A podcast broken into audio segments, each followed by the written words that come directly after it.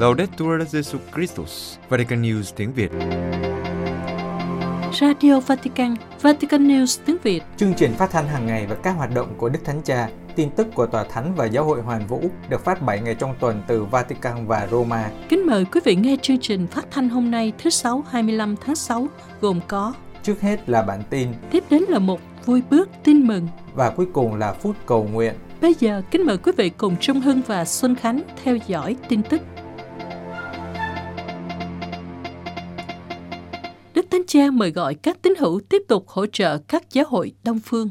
Vatican. Vào ngày hai mươi bốn tháng sáu, trong cuộc gặp gỡ các tham dự viên Đại hội Toàn thể của Liên hiệp các tổ chức trợ giúp các giáo hội đông phương, Đức Thánh Cha cảm ơn những người hỗ trợ hoạt động của tổ chức và kêu gọi họ tiếp tục trợ giúp các Kitô hữu tại những giáo hội Trung Đông đang gặp khó khăn vì khủng hoảng kinh tế và chiến tranh. Đức Thánh Cha vui mừng vì có thể gặp gỡ các tham dự viên hiện diện trực tiếp, khác với năm ngoái, bởi vì chúng ta cần gặp nhau để chia sẻ ý tưởng trong cuộc đối thoại hiệu quả và lắng nghe những câu hỏi và tiếng kêu cứu đến với chúng ta từ rất nhiều nơi trên thế giới, đặc biệt là từ các giáo hội ở các quốc gia nơi anh chị em thực hiện công việc của mình. Dù cho đại dịch, hồi năm ngoái tổ chức đã có những buổi gặp nhau để thảo luận về tình hình tại Eritrea, tại Liban sau vụ nổ ngày bốn tháng tám. Đức Thánh Cha cảm ơn những nỗ lực của tổ chức để hỗ trợ Liban trong cuộc khủng hoảng trầm trọng này. Ngài xin họ cầu nguyện cho cuộc gặp gỡ của Ngài với các vị lãnh đạo các giáo hội Kitô ở Liban vào ngày một tháng bảy sắp tới. Đức Thánh Cha cảm ơn tất cả những người đã hỗ trợ và giúp cho các dự án có thể được thực hiện, những người đã dành thời gian và của cải giúp cho công việc của tổ chức. Đề cập đến kết quả giảm sút của cuộc lạc quyên hỗ trợ Thánh Địa năm hai không hai không do khủng hoảng kinh tế vì đại dịch, Đức Thánh Cha kêu gọi rằng chúng ta đừng dửng dưng khi nghĩ đến những con đường hoang vắng của Jerusalem và thiếu vắng khách hành hương. Hãy bày tỏ sự liên đới của chúng ta cách cụ thể với các giáo hội và anh chị em tại đây. Đức Thánh Cha cầu nguyện cho hòa bình trở lại giữa Israel và Palestine, ở Syria, vùng Tigray, vùng Caucasus, trong đó có Georgia và Armenia. Cuối cùng, Ngài cũng khuyến khích các sứ thần tòa thánh tại Liban, Iraq, Ethiopia, Armenia và Georgia làm gương mẫu trong cách sống, vì nó giúp các mục tử và tín hữu tập trung vào những gì cần thiết và hữu ích cho việc loan báo tin mừng, cũng như anh em cùng nhau trình bày gương mặt của một giáo hội là mẹ, đặc biệt quan tâm đến người nghèo và những người dễ bị tổn thương.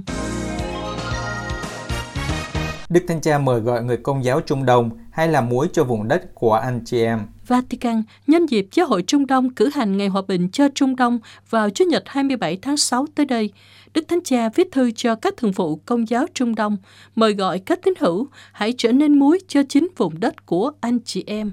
Thư của Đức Thánh Cha được Tòa Thượng phụ Canh Đê công bố và gửi tới các thượng phụ Công giáo ở Trung Đông. Ở vùng đất này, vào Chủ nhật ngày hai mươi bảy tháng sáu tới, tại mỗi quốc gia sẽ cử hành thánh lễ Ngày Hòa bình cho Trung Đông nhân dịp kỷ niệm một trăm ba mươi năm thông điệp Rerum Novarum Tân Sự do Đức Giáo hoàng Leo mười ba ban hành ngày mười lăm tháng năm năm một nghìn tám trăm chín mươi mốt. Trong dịp này, các thượng phụ cũng sẽ thánh hiến Trung Đông cho thánh gia.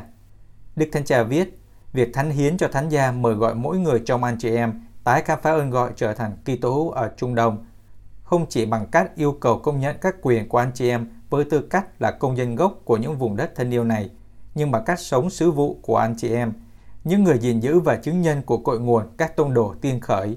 Trong thư, Đức Thánh Cha nhắc lại từ khi bắt đầu triều đại Giáo hoàng, Ngài đã cố gắng gần gũi với những đau khổ của người dân Trung Đông bằng cách trở thành người hành hương trước tiên đến Thánh Địa, sau đó đến Ai Cập, các tiểu vương quốc Ả Rập Thống Nhất và gần đây đến Iraq, bằng cách mời gọi toàn thể giáo hội cầu nguyện và liên đới cụ thể cho Syria, Liban, đang bị thử thách bởi chiến tranh và bất ổn xã hội chính trị và kinh tế. Nhấn mạnh tình trạng bất ổn ở Trung Đông, Đức Thánh Cha lấy hình ảnh tấm thảm ở Iraq, được những nghệ nhân dệt nên từ những sợi chỉ để nói về tình liên đới. Nếu bạo lực, đố kỵ, chia rẽ có thể xé toạc ngay cả một trong những sợi chỉ đó, thì toàn bộ sẽ bị tổn thương và bị biến dạng. Và lúc đó, các dự án và thỏa thuận của con người có thể làm được rất ít nếu chúng ta không tin tưởng vào quyền năng chữa lành của Thiên Chúa. Đừng cố gắng làm dịu cơn khát của anh chị em bằng những nguồn bị nhiễm độc hận thù, nhưng hãy để sương của Thánh Thần tưới mát những luống cày trên cánh đồng trái tim của anh chị em, như các vị thánh vĩ đại trong truyền thống của anh chị em đã làm.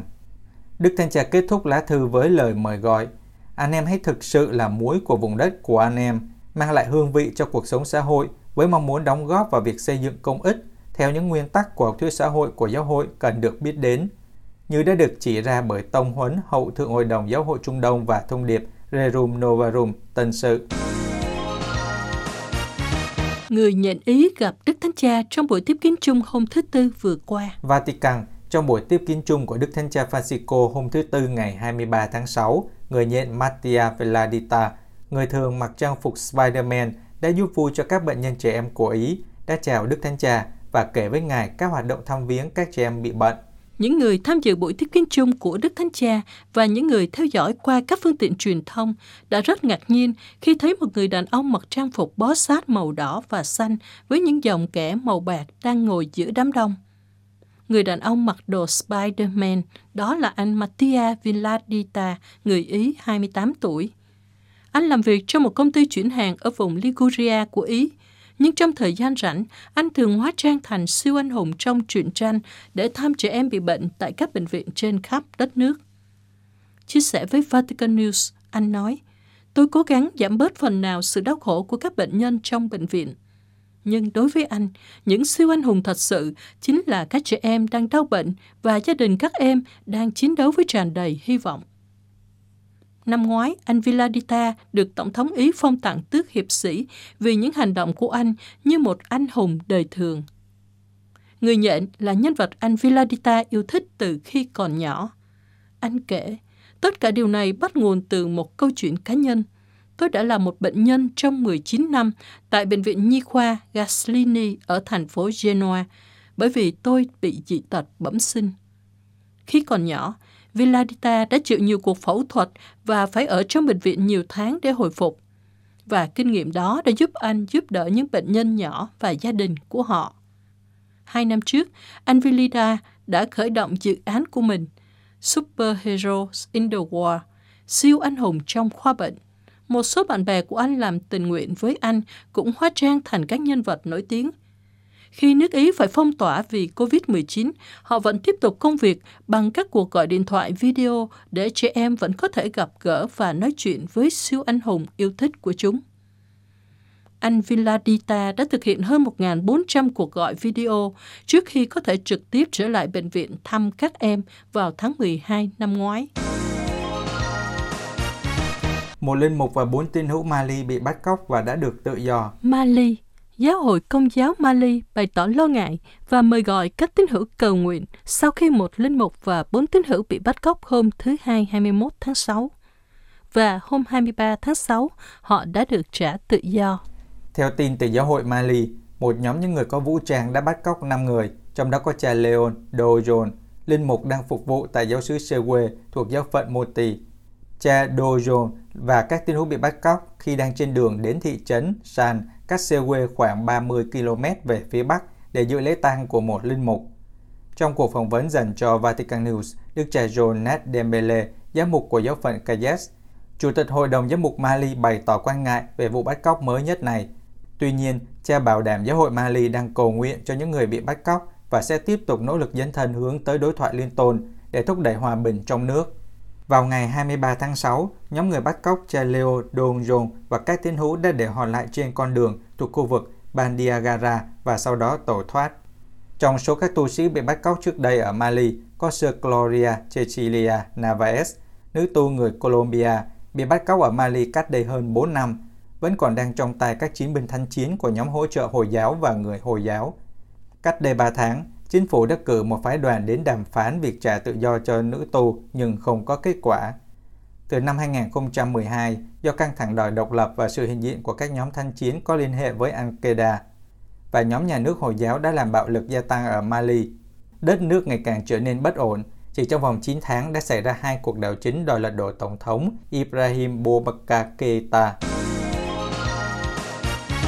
Các giám mục Ba Lan khẳng định phá thai không thể được xem là dịch vụ y tế thiết yếu. Ba Lan, bằng những từ ngữ mạnh mẽ, các giám mục Ba Lan phản đối dự thảo nghị quyết của Nghị viện châu Âu về tình trạng sức khỏe và các quyền về sinh sản và tình dục ở châu Âu, trong đó xem phá thai là nhân quyền. Các ngài nói rằng nó phân biệt đối xử cách bất công đối với trẻ em chưa được sinh ra. Nghị quyết có tên Matic Report được gọi theo tên nghị sĩ Predrag Red Matic, của Croatia, xem phá thai là một dịch vụ y tế thiết yếu và nhân quyền. Hồi tuần trước, Ủy ban Hội đồng Giám mục của Liên minh châu Âu chỉ ra rằng tài liệu này là một chiều phủ nhận quyền cơ bản về sự phản đối của lương tâm và vi phạm nguyên tắc phụ đới của Liên minh châu Âu. Đức Tổng giám mục Stanislav Gadecki của giáo phận Bosnan, Chủ tịch Hội đồng Giám mục Ba Lan, cũng đã lên tiếng chỉ trích mạnh mẽ. Phá thai luôn vi phạm quyền sống cơ bản của con người và càng đáng ghê tởm hơn vì nó ảnh hưởng đến sự sống của những người yếu đuối và dễ bị tổn thương nhất. Do đó, đó là biểu hiện của sự phân biệt đối xử bất công nhất. Ngài kêu gọi tất cả các thành viên của Nghị viện châu Âu bỏ phiếu chống lại đề xuất này và nhấn mạnh rằng không thể thương lượng về các quyền cơ bản của con người và các giá trị không thể thương lượng. Chủ tịch Hội đồng Giám mục Ba Lan cũng kêu gọi sự chú ý đến thông tin sai lệch trong văn kiện dự thảo khi nó nói về quyền sinh sản và tình dục, bao gồm các việc phá thai như là quyền cơ bản của con người và đòi buộc các quốc gia phải thực hiện chúng. Ngài nói rằng, trên thực tế, không có tài liệu quốc tế nào về quyền con người, kể cả những tài liệu được tác giả của nghị quyết trích dẫn đề cập đến sự tồn tại của quyền phá thai. Ngược lại, những quy định quốc tế này đảm bảo quyền chung sống chống lại quyền giết người. Các hiệp ước của Liên minh châu Âu xác nhận nguyên tắc này về phẩm giá bất khả xâm phạm của mỗi người, quyền được sống. Do đó, Đức Cha Chủ tịch Hội đồng Giám mục Ba Lan nhắc lại mối quan tâm và lo lắng của giáo hội về khả năng phá thai có thể trở thành một nhân quyền. Ngài nói, chỉ riêng việc hợp pháp hóa phá thai đã làm biến dạng sâu sắc đời sống xã hội, thì nếu nó được xem là một dịch vụ y tế thiết yếu, thì sẽ thế nào? Người Công giáo Tây Ban Nha quảng đại đóng góp cho việc truyền giáo. Madrid, mặc dù đại dịch, người Công giáo Tây Ban Nha vẫn quảng đại đóng góp cho công cuộc rao giảng tin mừng. Cụ thể, trong năm vừa qua, các tín hữu đã hỗ trợ hơn mười ba triệu rưỡi euro cho các hội giáo hoàng truyền giáo. Theo báo cáo tài chính năm hai không hai không của các hội giáo hoàng truyền giáo Tây Ban Nha, trong năm bị đánh dấu bởi đại dịch cô vít mười chín, nhờ lòng hảo tâm của các tín hữu, các hội giáo hoàng truyền giáo đã có thể gửi hơn mười ba phẩy năm triệu euro cho Bộ Truyền giáo để hỗ trợ cho hơn một nghìn khu vực. Buổi trình bày báo cáo của các hội giáo hoàng truyền giáo Tây Ban Nha đã diễn ra trực tuyến vào ngày hai mươi hai tháng sáu, với sự tham dự của cha Jose Maria Caderon, giám đốc quốc gia của các hội giáo hoàng truyền giáo Tây Ban Nha, Đức Tổng giám mục Gian Pietro Dal Toso, Chủ tịch các hội giáo hoàng truyền giáo Tây Ban Nha. Cha Jose Maria Caderon nhấn mạnh rằng bốn mươi lăm phần trăm dân số thế giới sống trong các lãnh thổ truyền giáo. Cha cũng nhận xét, việc dấn thân đào tạo người trẻ thực hiện công việc truyền giáo trong một thời gian ngắn ngày càng gia tăng, và nhắc lại rằng các hội giáo hoàng truyền giáo không phải là một tổ chức phi chính phủ, nhưng là một phần của giáo hội. Nhờ những gì đã thu nhận được, tổ chức hỗ trợ các giáo hội trên thế giới. Về phần Đức Tổng giám mục Gian Pietro Dal Toso, Ngài đánh giá cao công việc đã hoàn thành. Ngài cảm ơn Tây Ban Nha vì sự đóng góp to lớn của quốc gia cho quỹ liên đới toàn cầu của Tòa Thánh, mặc dù bị ảnh hưởng rất nhiều bởi đại dịch. Đức Tổng giám mục đặc biệt gửi lời cảm ơn đến những người Công giáo Tây Ban Nha. Ngài nhấn mạnh truyền thống truyền giáo lâu đời của họ và nhắc lại rằng từ bản chất giáo hội là truyền giáo, và các hội giáo hoàng truyền giáo là một công cụ rất cụ thể để người Công giáo thể hiện đức tin truyền giáo của mình qua việc tham gia, đóng góp tài chính. Ngài kết luận, truyền giáo là điều gì đó chạm đến cuộc sống của mọi Kitô hữu, bất kể hoàn cảnh và quốc gia mà họ sống, và trong đó, mọi người đều có thể tham gia như một dấu hiệu của sự đồng trách nhiệm. Nếu lòng quảng đại của người Tây Ban Nha cho phép các hội giáo hoàng truyền giáo trong năm hai không hai không gửi mười ba phẩy năm triệu euro hỗ trợ các lãnh thổ truyền giáo, thì phần đóng góp quan trọng hơn là của mười nghìn sáu trăm hai mươi chín nhà truyền giáo Tây Ban Nha đã đăng ký, với bảy nghìn một trăm tám mươi người đang hoạt động. Phụ nữ chiếm đa số trong các nhà truyền giáo với tỷ lệ năm mươi bốn phần trăm. sáu mươi tám phẩy không ba phần trăm thực hiện sứ vụ ở Mỹ, quốc gia có đông các nhà truyền giáo Tây Ban Nha nhất là Peru, với sáu trăm bảy mươi ba người. Trong một năm bị đánh dấu bởi cô vít mười chín, các hội giáo hoàng truyền giáo của Tây Ban Nha đã tăng cường nỗ lực giúp đỡ các cộng đoàn bị ảnh hưởng bởi virus, thông qua việc tham gia vào quỹ khẩn cấp cô vít mười chín do Đức Thánh Cha thành lập. Qua chiến dịch Ahora Más Que Nunca, tổ chức đã đóng góp bốn trăm năm mươi hai nghìn một trăm bốn mươi phẩy một euro. Quý vị vừa theo dõi bản tin ngày hai mươi lăm tháng sáu của Vatican News tiếng Việt. Vatican News tiếng Việt.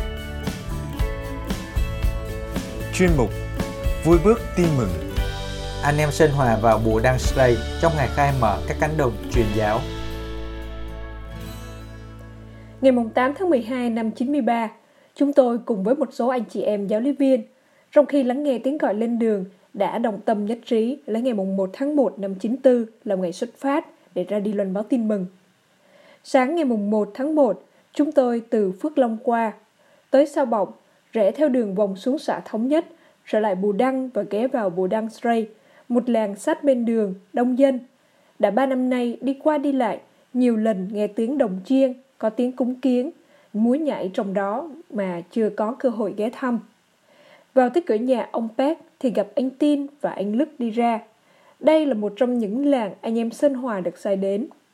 Trước đó đã có anh Sơn xin vào đạo, nhưng hôm nay với những bước đi chính thức, anh em bắt đầu với nhà ông Pác là thôn trưởng. Rồi đôi bên tiếp nhận nhau. Thôn trưởng sẵn sàng cùng với cả nhà tin theo và đứng ra nhận trách nhiệm cho các sinh hoạt tiếp theo. Ngay buổi đầu gặp gỡ đầu tiên đã có được năm gia đình anh em bà con của thôn trưởng cũng xin vào đạo. Thôn trưởng là một người có ba vợ. Ông đảm đang việc nhà và cũng giỏi việc xã hội. Nay nhận thêm trách nhiệm cho các sinh hoạt đạo của bà con thì thuận tiện biết bao. Đặc biệt, trong buổi đầu cần người đứng trụ để các sinh hoạt được yên ổn. Một người có khả năng điều khiển gia đình với ba bà vợ và cả gần chục người con mà vẫn yên thấm trong ngoài thì đâu phải dạng vừa. Ngay khi trở lại, ông đã dành riêng một căn nhà nhỏ làm nơi cho bà con cầu nguyện. Sau dần, kiếm đất dựng nhà nguyện. Tuy nhiên, để chủ trì các giờ kinh và các sinh hoạt của cộng đoàn thì lại phải có các anh em sẽ qua những khóa giáo lý và cầu nguyện. Những năm sau đó, khi có dịp đi ngang, chúng tôi thường nghỉ lại qua đêm ở nhà thôn trưởng. Trong nhà tổng cộng mười hai miệng ăn, ngày nào cũng đông vui. Hỏi tại sao ba bà lúc nào cũng hòa thuận thì đơn giản lắm.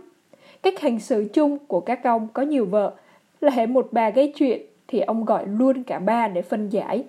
Sau đó các bà phải bảo ban nhau mà sống. Con cái sinh ra trong một nhà đương nhiên là anh chị em với nhau, và con của bà này thì cũng được hai bà kia bỏng bẩm, chứ không bao giờ có chuyện phân biệt con tôi con bà. Nhóm anh em Sơn Hòa gồm có anh Nhơn, anh Tin, anh Lư, anh Lức và anh Men là năm người đứng ra khai phá những luống cày đầu tiên, không chỉ sóc Bù Đăng Srây mà còn hai làng kế cận là Bù Rách và Bù Ranh, cùng các làng thuộc hai xã Đoàn Kết và Thống Nhất nữa.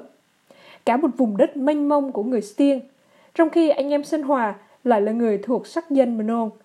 Thực ra, việc khai phá cánh đồng không chỉ có năm anh em trên đường, mà còn có cả một nhóm các bạn trẻ đi theo để giúp sinh hoạt giới trẻ và tập cho bà con đọc kinh cầu nguyện.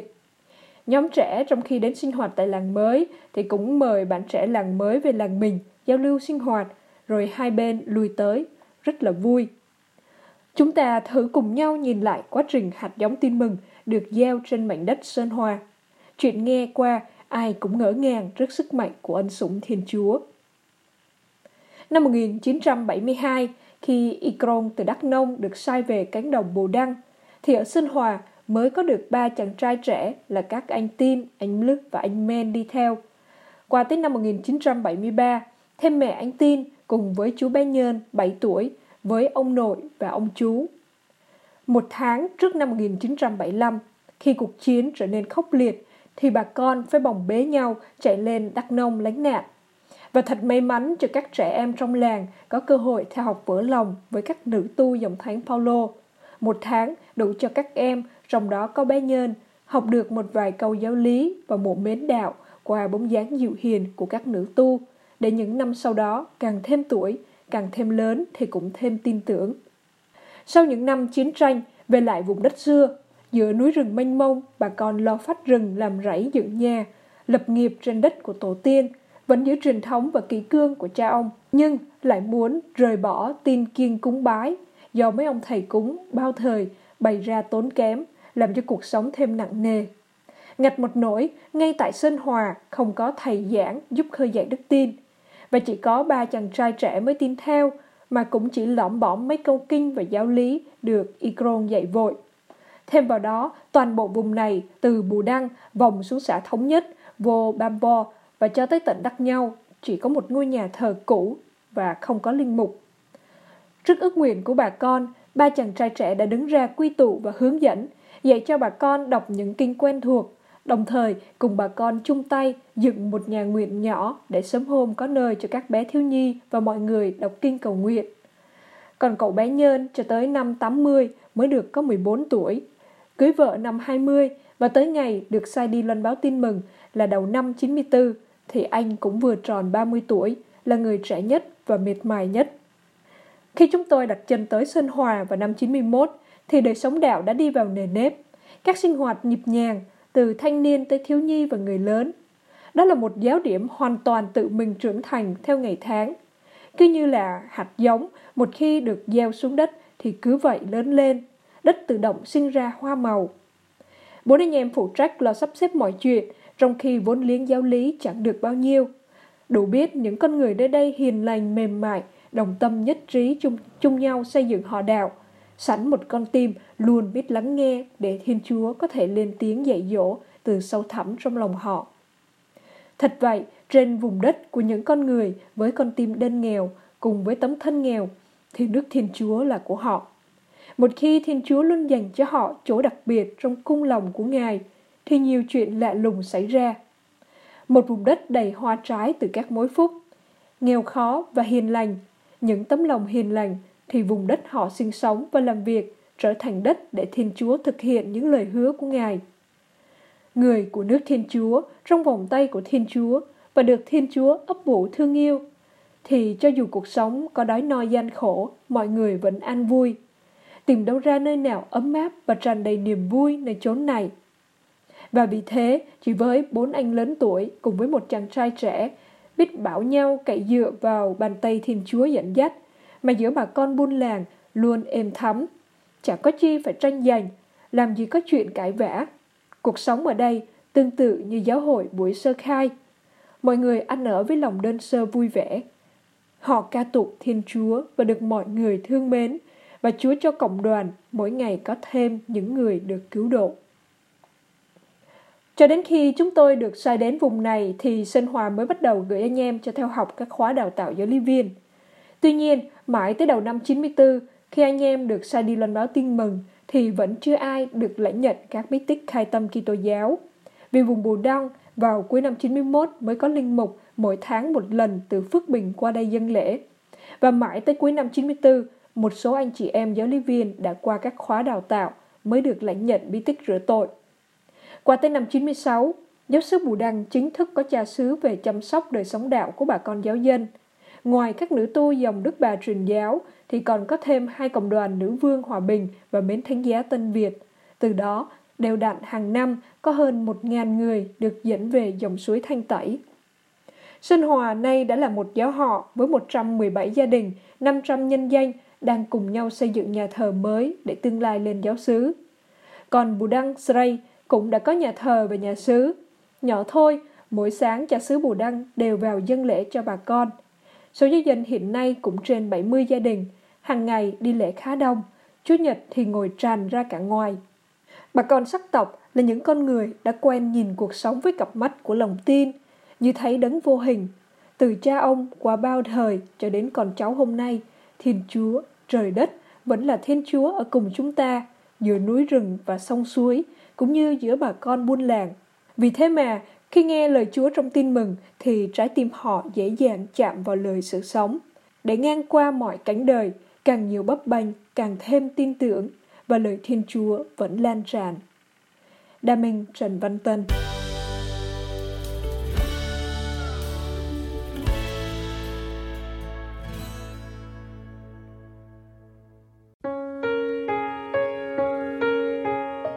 Vatican News tiếng Việt.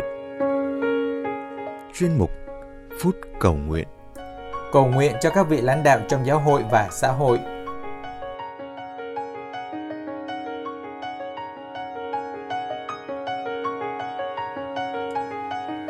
Thiên Chúa đã trao cho dân người các vị lãnh đạo để thay người dẫn dắt dân đi theo đường lối của người. Trong Cựu Ước, Chúa đã sai ông Mô-sê lãnh đạo dẫn dắt dân Chúa ra khỏi đất Ai Cập và tiến vào đất hứa. Chúa cũng sức dầu tấn phong các vị vua, trao cho họ quyền để có thể thực thi nhiệm vụ của họ cách tốt đẹp. Thời Tân Ước, Chúa Giêsu cũng đã trao cho Thánh Phêrô quyền lãnh đạo danh mới của Người là Giáo hội. Chúa trao cho Ngài sứ vụ bằng cách gọi Ngài bằng tên mới.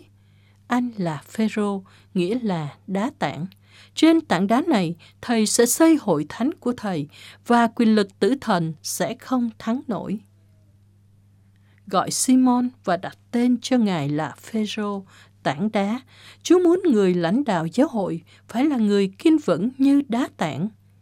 Chúa muốn rằng từ nơi Phêrô, ngôi nhà giáo hội luôn được đứng vững như điều Chúa đã nói ở một đoạn tin mừng khác. Vậy ai nghe những lời Thầy nói đây mà đem ra thực hành thì ví được như người khôn xây nhà trên đá. Dù mưa xa, nước cuốn hay bão táp ập vào, nhà ấy cũng không sụp đổ vì đã xây trên nền đá. Thánh Phêrô được Chúa đặt tên và trao cho sứ vụ là đá, để Ngài có thể dẫn dắt toàn thể giáo hội Chúa đi tới tận cùng sứ vụ là ơn cứu độ. Thánh Phêrô là đá để Ngài không bị những thế lực trần gian phá đổ. Bản chất đá trong con người Thánh Phêrô đã được Ngài thể hiện trong suốt cuộc đời rao giảng tin mừng, trong vai trò lãnh đạo giáo hội và đỉnh cao là cuộc tử đạo. Chúng ta có thể tìm thấy bí quyết để Thánh Phêrô có thể trung thành với ơn gọi là đá tảng, là người dẫn dắt giáo hội, nơi đoạn tin mừng theo Thánh Matthew tiếp nối việc Chúa đặt tên cho Phêrô. Chúa nói: Satan lui lại đằng sau Thầy, anh cản lối Thầy, vì tư tưởng của anh không phải là tư tưởng của Thiên Chúa mà là của loài người. Từ khi bị Chúa khiển trách là Satan vì đã cản lối Chúa, đòi đi trước Chúa, Thánh Phêrô đã hiểu và trung thành bước theo sau Chúa, theo tư tưởng của Chúa. Và đây chính là bí quyết, là chất đá trong con người của Ngài, thi hành thánh ý Chúa. Lạy Chúa Giêsu, Chúa đã kêu gọi Thánh Phêrô, rồi sau những thất bại yếu đuối, Chúa vẫn tiếp tục tin tưởng và trao cho Ngài sứ vụ dẫn dắt giáo hội. Mặc dù được gọi là đá, được trao chìa khóa nước trời, điều gì con cầm buộc dưới đất, trên trời cũng cầm buộc. Điều gì con tháo cởi dưới đất, trên trời cũng tháo cởi. Nhưng Thánh Phêrô không tự mãn với uy quyền này. Trái lại, Ngài đã dẫn dắt giáo hội dưới vị lãnh đạo duy nhất là Chúa Giêsu. Trong những ngày chuẩn bị mừng lễ Thánh Phêrô và Phao-lô, nhờ lời chuyển cầu của hai thánh tông đồ, chúng con cầu xin Chúa cho những ai được kêu gọi thi hành sứ vụ lãnh đạo trong giáo hội, luôn theo mẫu gương của hai thánh tông đồ, luôn ước muốn được kiên vững như đá tảng trước những gì thuộc về trần thế, những điều có thể làm hoen úa ơn gọi lãnh đạo. Xin cho các vị chủ chăn là những người dám sống giữa chiên, chấp nhận để mùi chiên thấm nhập vào cuộc sống, chấp nhận hiểm nguy để gần với đàn chiên, gần dân Chúa. Vì chỉ như thế, các vị mới có thể hiểu dân, hiểu dân muốn gì để có thể dẫn dắt dân Chúa tới bến bình an. Hơn thế nữa, xin cho các vị luôn để Chúa hướng dẫn trong các kế hoạch mục vụ, luôn đi theo sau Chúa để những gì các vị làm chỉ với mục đích duy nhất là cho danh Chúa được mọi người biết đến. Lạy Chúa, trong thư gửi Timôthê, Thánh Phao-lô mời gọi chúng con cầu nguyện cho các nhà lãnh đạo để mọi người dân được sống trong bình yên và trong tinh thần đạo đức. Vì vậy, chúng con cũng cầu nguyện cho các vị lãnh đạo trong các tổ chức quốc tế, các nguyên thủ quốc gia, các tổ chức xã hội. Xin cho thế giới ngày càng có nhiều vị lãnh đạo tốt, biết đặt lợi ích chung trên tất cả, trên lợi ích cá nhân và đảng phái. Lạy Chúa, ước gì tinh thần cộng tác làm việc, cộng tác lãnh đạo của hai thánh tông đồ Phêrô và Phao-lô, mặc dù khác biệt nhưng luôn vì mục đích chung, luôn được các vị lãnh đạo trong giáo hội và xã hội noi theo, để thế giới này mỗi ngày được trở nên bình an, thịnh vượng hơn vì có những vị lãnh đạo xứng đáng được mọi người kính trọng. Amen.